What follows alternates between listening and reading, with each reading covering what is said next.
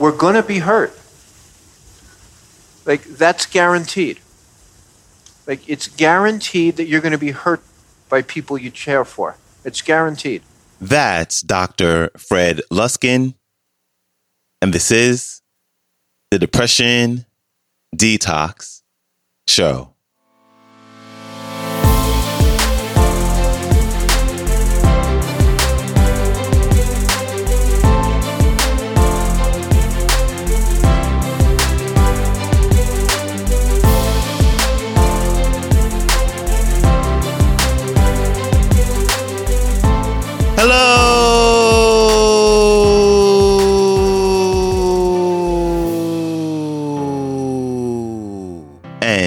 Welcome back to the Depression Detox Show, where we share ideas and stories to help you live a happier life. I am your host, Malikee Josephs. Happy Thursday.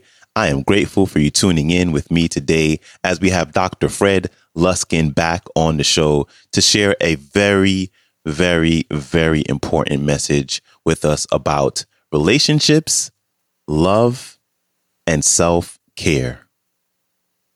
Here's Dr. Fred Luskin. Enjoy. The bottom line is we never know what's going to happen. And we're vulnerable to things. And with a romantic, intimate partner, there has to be some, some degree, not of trust so much, but just surrender. Because without some degree of surrender, you're just defended. And that, that makes it much harder to get what we want out of the relationship. But within that vulnerability and insecurity, we're going to be hurt. Like, that's guaranteed. Like, it's guaranteed that you're going to be hurt by people you care for. It's guaranteed. And, and the question is a couple of questions. One, have we learned to grieve our losses? Like, have we learned to feel the pain of disappointment without having to make somebody our enemy? Like, my guess is with the statistics on dissolution of relationships, the answer is we haven't.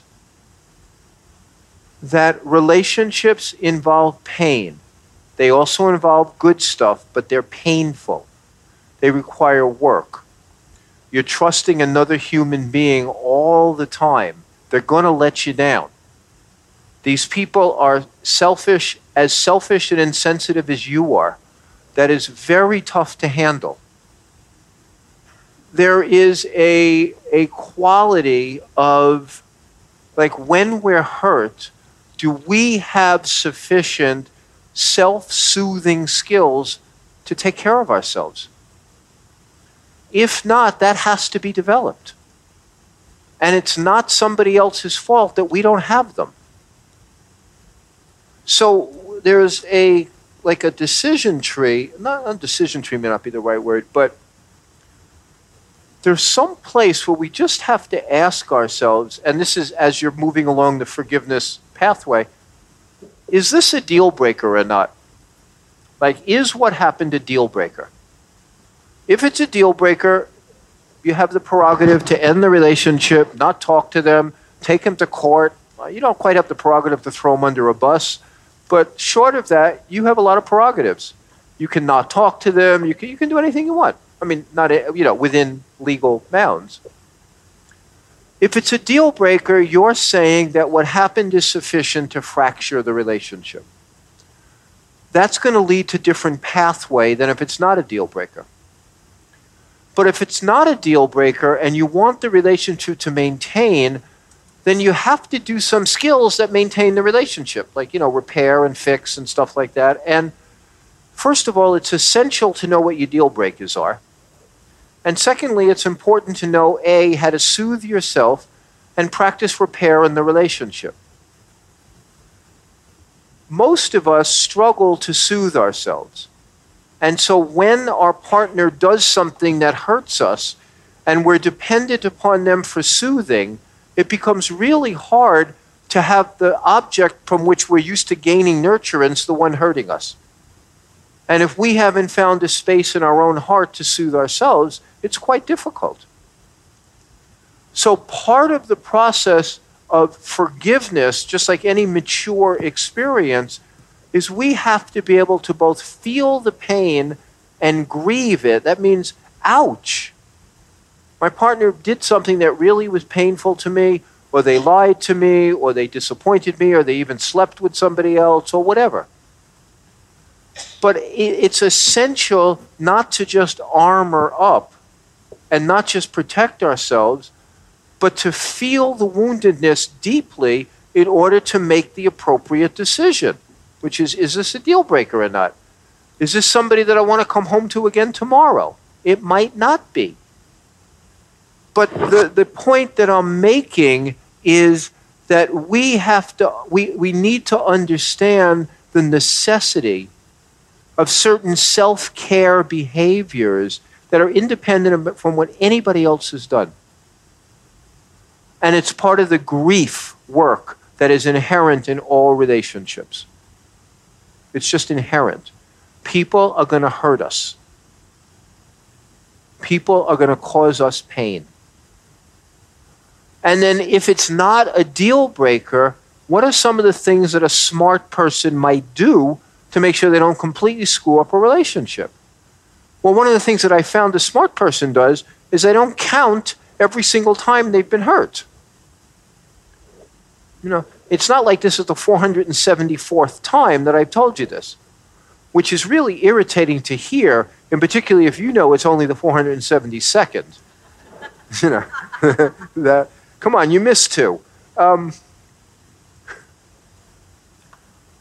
the, the, the, there is something like one of the things that, again, I notice as a forgiveness teacher is most of us don't fight fair.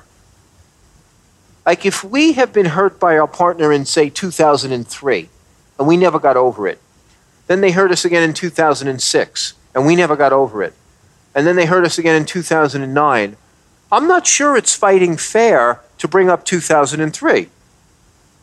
Like, just because we didn't get over it, that's not their problem. We stayed because it wasn't a deal breaker, and then we didn't repair it well. Well, here's what I have found is the nub of this experience. It's what we what we don't like is that when we trust somebody intimately, we are opening ourselves up to suffering. Like that's part of the decision part of what we don't like is when we let down our guard and take off our clothes and make ourselves intimate, then we're opening ourselves to pain because we're unprotected and they're seeing us naked physically and emotionally. And we don't like the consequences of those that choice. Like we don't like the fact that once we choose that, we are now more raw and hurtable. And so, what we end up doing is when people, like when our partner reminds us of the consequences of that choice, we try to punish them. You hurt me. Rather than in an intimate relationship, I'm more hurtable.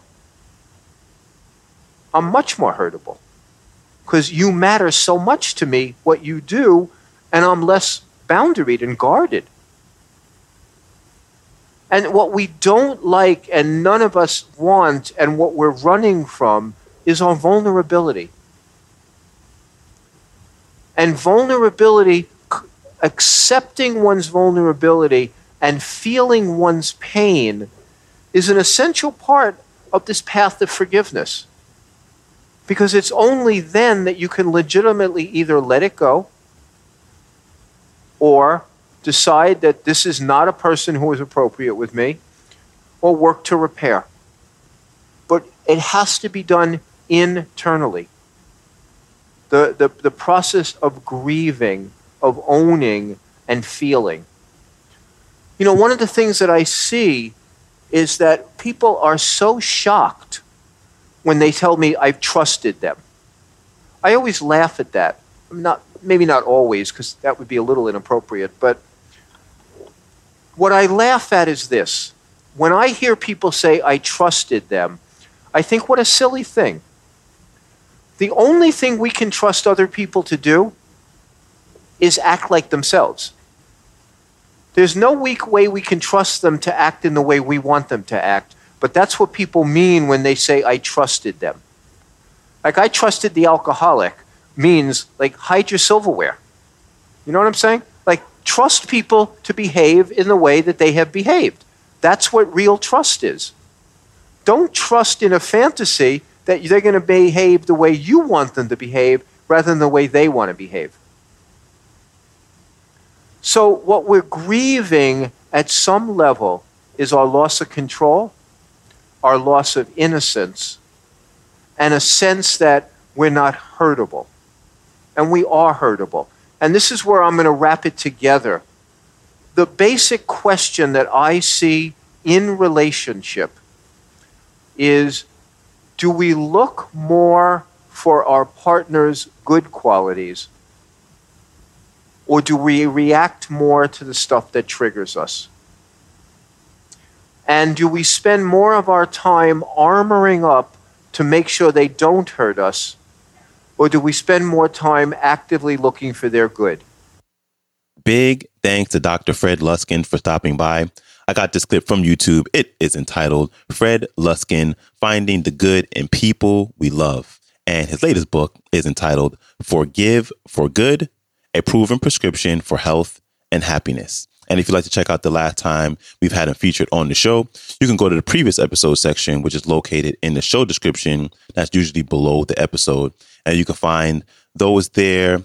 And the latest episode that we have featured with him is episode 428, or the one before that is 254. But all right, that is a wrap for me. I appreciate you. I hope you have an amazing rest of your day and I will see you back here tomorrow. So, until then, stay strong. Later.